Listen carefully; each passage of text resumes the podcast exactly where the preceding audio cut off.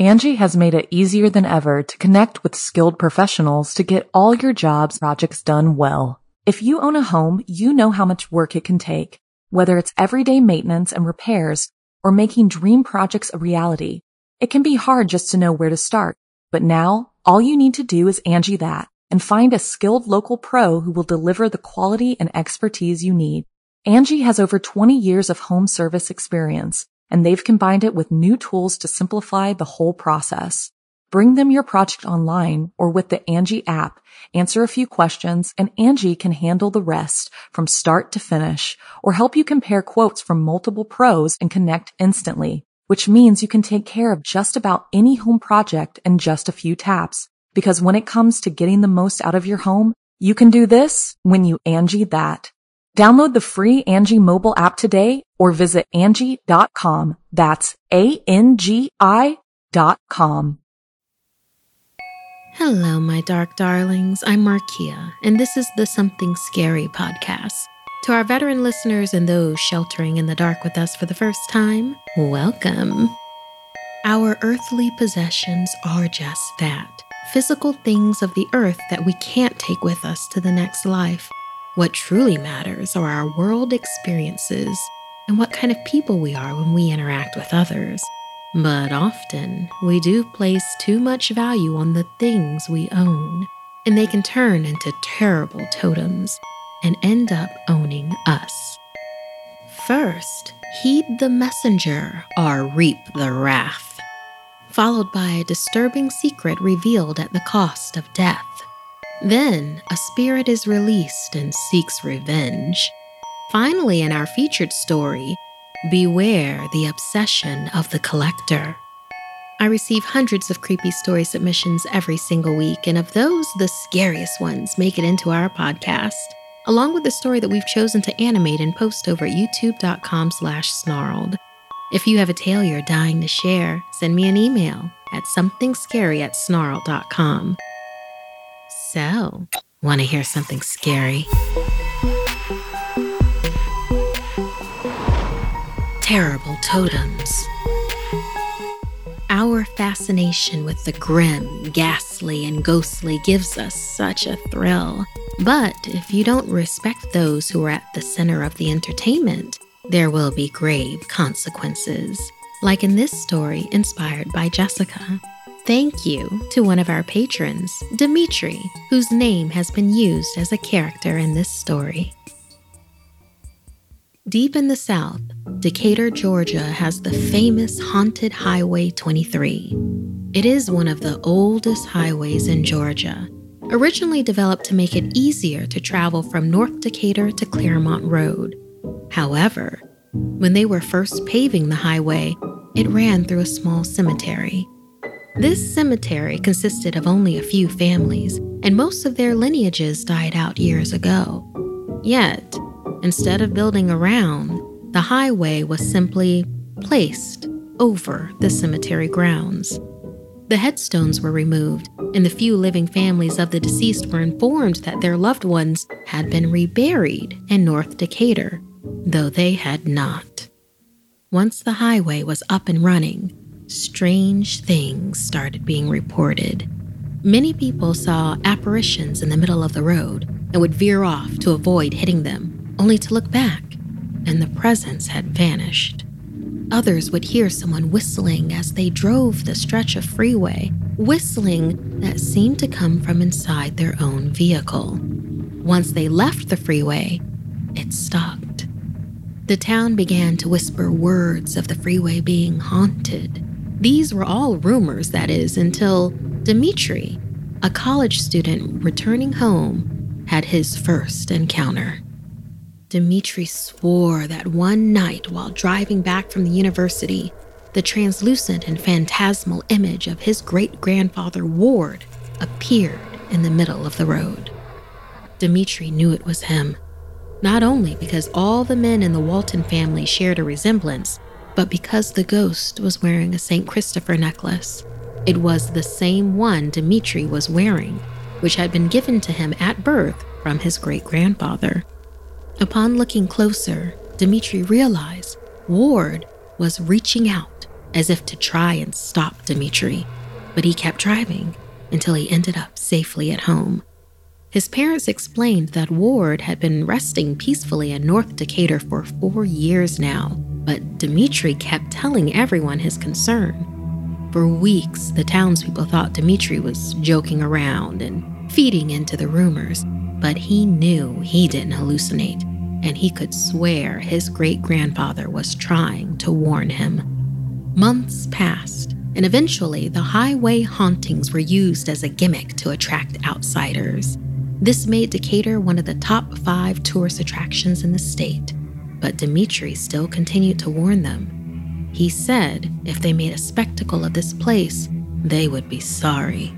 But with their newfound popularity and tourist income, no one in town listened to him. When Dimitri wouldn't drop it, rumors and vicious gossip began to circulate about him. He was dubbed the town crier and mercilessly mocked.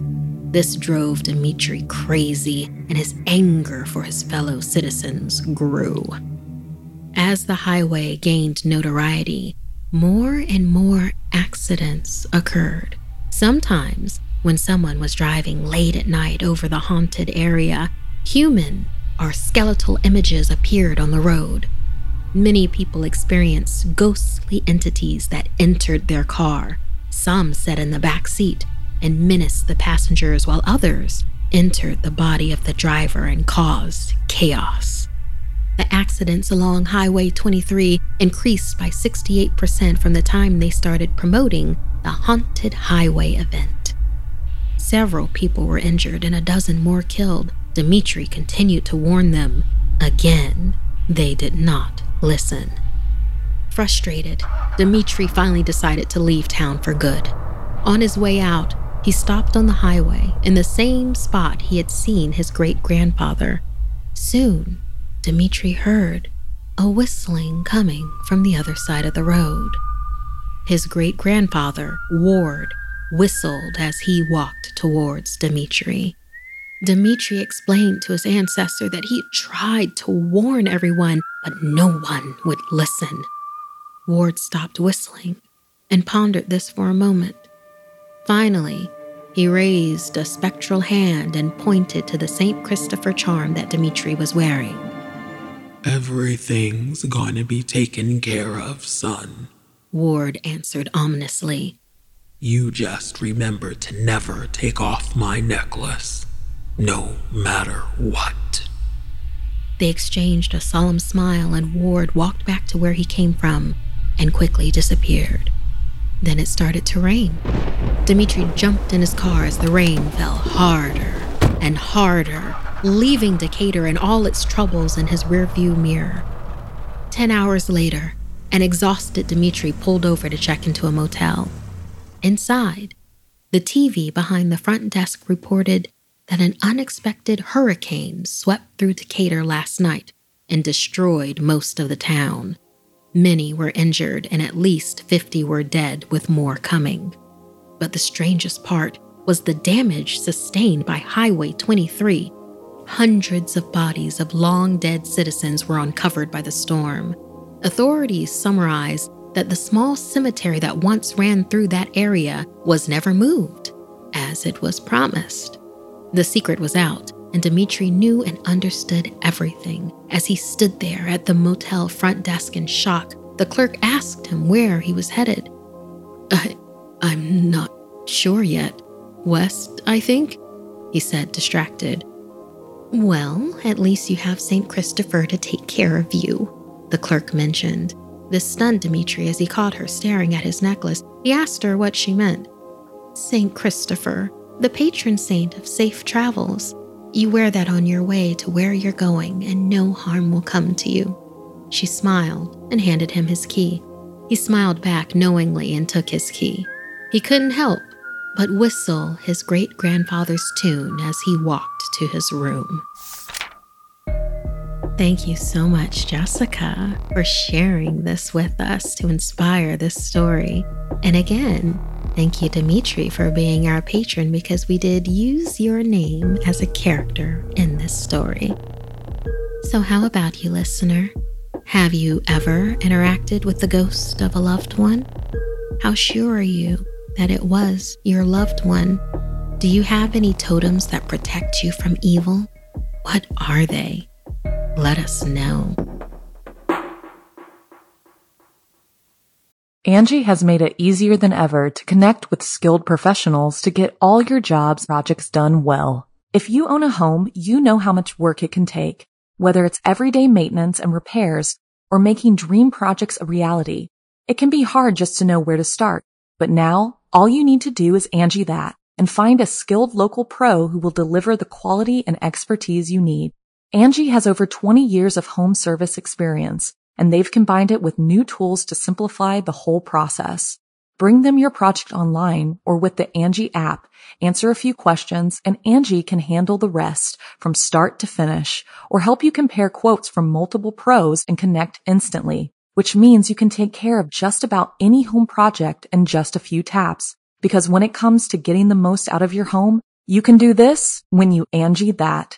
Download the free Angi mobile app today or visit Angi.com. That's A-N-G-I dot com. Look, Bumble knows you're exhausted by dating. All the must not take yourself too seriously and 6-1 since that matters. And what do I even say other than hey? well, that's why they're introducing an all new Bumble with exciting features to make compatibility easier, starting the chat better and dating safer. They've changed, so you don't have to. Download the new Bumble now. Everyone dreams of living a long, happy life, being able to see their bloodline live on. Yet sometimes people go too far to keep themselves young, no matter who else it might hurt, like in this story inspired by Sophia. Christy and Jenny loved visiting Nana Stanley because she spoiled her granddaughters each time they visited by throwing an epic slumber party. Nana Stanley was active and loved to have fun. If she took the girls to the water park, she'd be right there in the wave pool with them. If the girls wanted to play in the backyard, she'd be out jumping with them on the trampoline.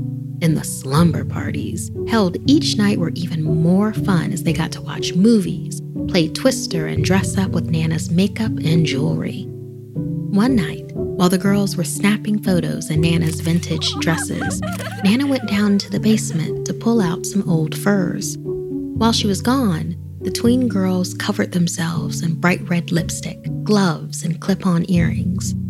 They made themselves laugh as Grandma dug through old boxes in the basement with a smile on her face. She wanted to find something extra special for them this time. The girls decided they were missing one thing high heels. So they went through Nana's closet and found a large shoebox in the back that caught their eye. They both grabbed for it at the same time and fought over it until eventually the weathered cardboard box tore apart and spilled its contents. In front of them laid a very old porcelain doll.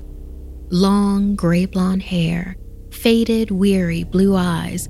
She even looked like she had wrinkles. Dressed in a red velvet gown with white lace around the neck and cuffs, there was something about her that was beautiful and familiar. At the same moment the box broke open and released the doll, Nana immediately felt a chill all the way in the basement.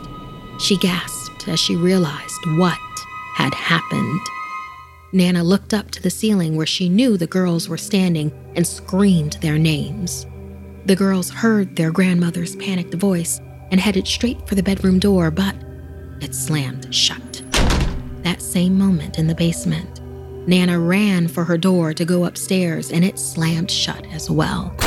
This left everyone screaming for each other with no way to reunite. The girls cried and held on to each other as they hid in the corner of the room. Nana used all the force she had to try and pry open the basement door. However, her fingers shriveled and curled, and arthritic pain shot through all of her limbs as she aged at rapid speed.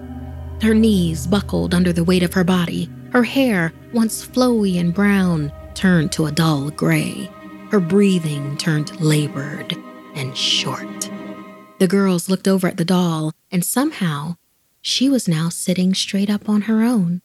The doll looked directly at the girls. It didn't seem like the same doll. The wrinkles were gone, her hair shiny, and her eyes were now a vibrant blue. Nana calmed herself as much as she could, took a deep breath, and shouted loud enough so even the neighbors could hear Margaret! Margaret! Margaret! Suddenly, both doors flung open and the doll collapsed. The girls ran to their Nana and found her aged and decrepit, grasping for air on the stairs. The girls asked a million questions. They needed answers. Nana explained that many years ago, she had a sister named Margaret, and she had a doll that looked just like Margaret. When her sister died in a car accident at age 10, the doll was all that was left. Nana took the doll all around with her, feeling as though she was giving Margaret another chance to experience life. Later, when Nana went away to college and left the doll behind, she discovered that as long as the doll was hidden away, Nana never seemed to age. I knew it was wrong, Nana cried through tears dripping down her now worn face. I traded her life experience for my youth. With her last breath, she told the girls, Never forget to take care of each other. You are all you have. Shaken and heartbroken, the girls tried to explain what they witnessed to their parents, but they brushed off the girls as having suffered trauma, particularly since the Margaret doll was nowhere to be found. The experience that should have bound the sisters to each other forever made each one more suspicious of the other, forever waiting for the day when one of them might decide the other's life is worth having the fountain of youth. Thank you so much for inspiring this story, Sophia. Would you want to live forever? If you discovered the fountain of youth, would you really want that? Would you use it? We can barely comprehend the 80 to 100 years that we get now. And if you would use it, what would you give to live forever?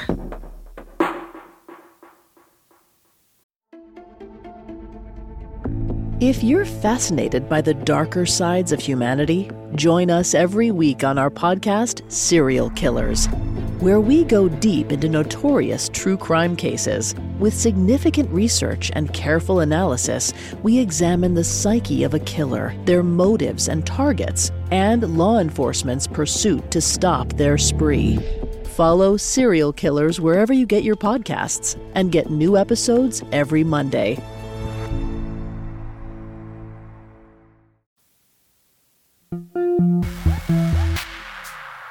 Sure, ignorance can be bliss, but the truth always comes out, and once the truth is set free, it sometimes takes revenge, like in this story inspired by Militia.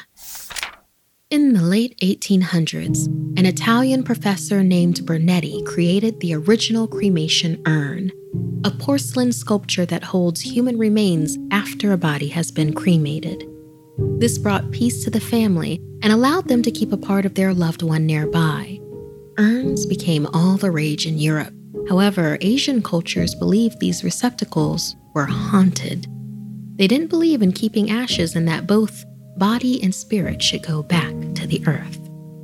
Knowing the Asian cultural beliefs, many European sculptors started leaving the tops off of the urns and sold them as vases to tourists.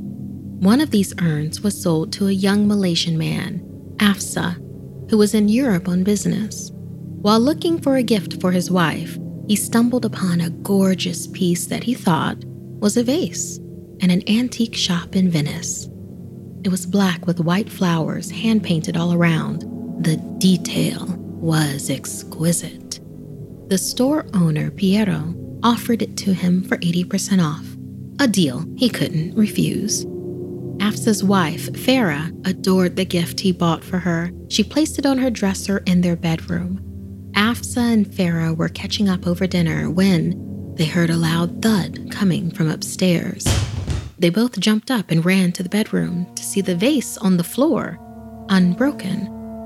Farah assumed she had not put it back far enough. How clumsy, she thought. But how durable the vase seemed to be to not even have a scratch. They put the vase back, this time where it was safe. They started to walk downstairs to continue their meal when, midway down, five loud clangs came from the bedroom. This sent chills up their spines. This time, Asfa stood in front of Farah as they began to walk back upstairs. Farah held onto her husband's shirt. She felt uneasy. They opened the bedroom door to see the vase on the floor.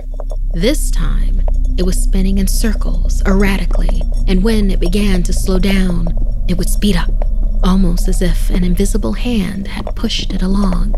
As Asfa went to reach for it, it slid from him, moving across the room. Jolted, Farah screamed. What was that? Asfa tried to calm her while he reached for it again, and it slid further this time.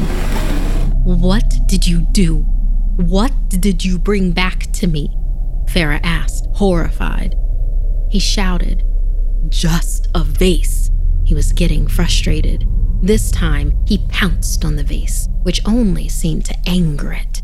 The vase then pulled him forward, so his face slammed on the floor, which broke his nose. He still held tight onto the vase, and it continued to drag him about the floor with ease, leaving streaks of blood from his ruined nose in their wake.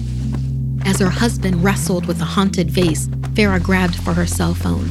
She began to dial for help when the phone was pried from her fingertips and hurled to the ground. Farah was shoved against the wall, and in the mirror, she could see the indentation of invisible fingers throttling her throat. Afsa let go of the vase and ran towards Farah, but the vase slammed against the back of his skull, knocking him unconscious. Farah lifted from the ground by her neck. Her eyes bulged. She couldn't breathe as she thrashed, her limbs kicking and scratching what she could not see. Finally, Farah was flung to the other side of the room, hitting the wall with such force that her neck snapped, killing her dead. Asfa lay on the floor in a pool of his own blood and slowly opened his eyes. Above him, the vase floated in midair.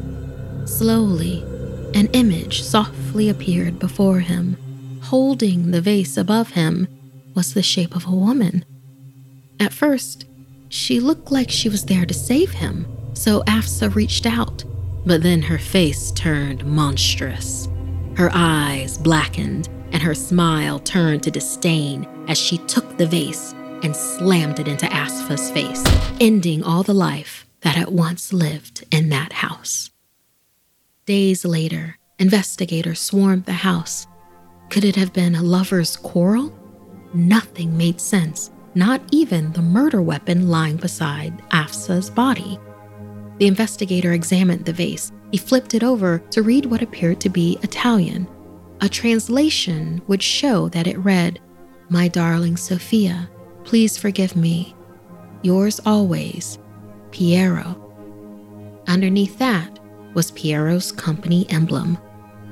As it turned out, the Venetian store owner Piero had been accused of killing his wife Sophia by bashing her head in with one of his sculptures, but was released on a technicality. Piero claimed it was a robbery and cremated her immediately before the police could gather sufficient evidence. He put her ashes in that same black urn with white flowers hand painted all around. Piero began experiencing hallucinations and suspected he was being haunted by his wife, so he decided to dump her ashes in the ocean and sell the urn as a vase to the next person who walked in the door. Sadly, that person was Afsa, and worse yet, the angered spirit of Sophia didn't float off to sea to rest in peace with her remains.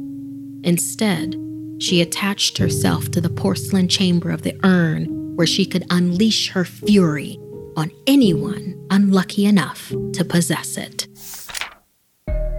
Thank you so much, Melisha, for inspiring this chilling ghost story of a haunted cremation urn. Listeners, what do you think happens to a body after it passes? And how do you feel about burials? Are you superstitious about them? Do you have any spooky experiences you can share? Send them to something scary at snarled.com.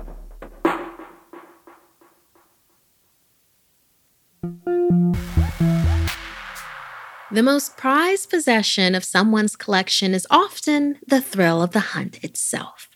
There's no greater feeling of satisfaction than finding that rare prized item. Beware to anyone that tries to take that feeling away. It costs more than life itself.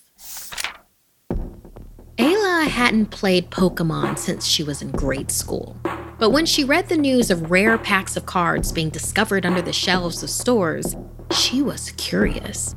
Even better, some of the cards turned out to be extremely valuable, so she decided to join the hunt.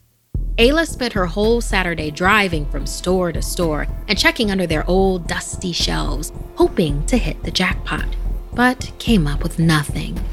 As she was about to give up, Ayla decided to try the mom and pop store by her house. King's Things had been around forever. They had to have something lurking under those shelves. Ayla entered the store and made a beeline to the trading cards. She got down on her knees and reached blindly through the dust and grime underneath the shelves and tried not to be grossed out as something skittered over her knuckles. Finally, her hand landed on something. Ayla pulled out the packet of cards and admired her score. She had never heard of the something scary collectible card game, but it looked cool. It must be worth something. At the register, the cashier, a young man named Damien, was astonished by her purchase. His jaw dropped open as he eyed the cards suspiciously. Was this on the shelf? he asked. Yeah, it was the last one, she lied. Damien reluctantly rang it up. The total came to $6.66 with tax. Creeped out by the cashier, Ayla quickly paid and hurried home. Ayla looked up the something scary cards and was pleased to learn that they were extremely rare, and unopened packs were worth hundreds of dollars. Even better, many of the individual cards were worth much more. She planned to milk this for all it was worth, and that started with taking pictures for her social media. As she started to unwrap the cards, she heard a knock at the door. To her surprise, Damien, the cashier, was waiting outside. He looked frazzled and scary as he eyed the open pack of cards in her hands. Did you follow me home? she asked. I'm sorry, he replied. But I, I mean, my organization, the gatekeepers, need to buy those cards back from you. He pulled out his wallet and added, We'll pay whatever you want. Ayla was terrified of Damien, and she firmly told him no as she closed the door. Damien suddenly pushed the door open and tried to snatch the cards out of her hands. As the two struggled, the pack of cards exploded across her living room, and both went after them. Ayla reached her card first. It was the collector. As she stared at it, Damien yelled, No! These cards are evil. As a gatekeeper, it's my duty to destroy them. But Ayla didn't hear that. She only heard the voice that whispered in her head Play the card you were dealt. Ayla turned to Damien and slammed the card on the ground. There was a flash of light, and suddenly the monstrous collector appeared before them. A gruesome creature made from the many different parts of his victims. The collector quickly grabbed Damien as the young man heard its voice whisper in his own head The gatekeepers will never stop us. Pay what you owe. Damien realized he had never clocked out from work from King's Things. He was there on borrowed time. The collector grabbed Damien by the wrist, wearing his watch, and twisted it until it made a loud crack. As the monster plunged its sewing needle into Damien, Ayla posted the photos of her something scary cards with the caption, humbled, and blessed.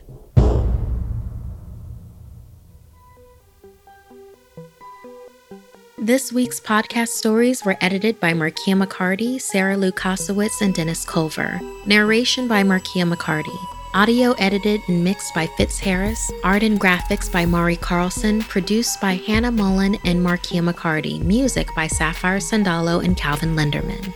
If you have a story you'd like to submit, send me an email at somethingscary at snarled.com. Don't forget to watch the video version of Something Scary over at youtube.com slash snarled. And if you'd like to support the show and everything we do at Snarled, join our Patreon at patreon.com slash snarled.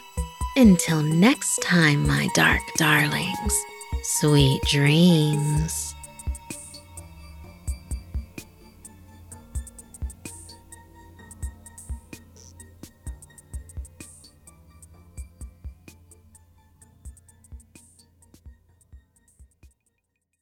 Angi has made it easier than ever to connect with skilled professionals to get all your jobs projects done well. If you own a home, you know how much work it can take, whether it's everyday maintenance and repairs or making dream projects a reality. It can be hard just to know where to start, but now all you need to do is Angi that and find a skilled local pro who will deliver the quality and expertise you need. Angi has over 20 years of home service experience and they've combined it with new tools to simplify the whole process. Bring them your project online or with the Angi app, answer a few questions and Angi can handle the rest from start to finish or help you compare quotes from multiple pros and connect instantly, which means you can take care of just about any home project in just a few taps. Because when it comes to getting the most out of your home, you can do this when you Angi that.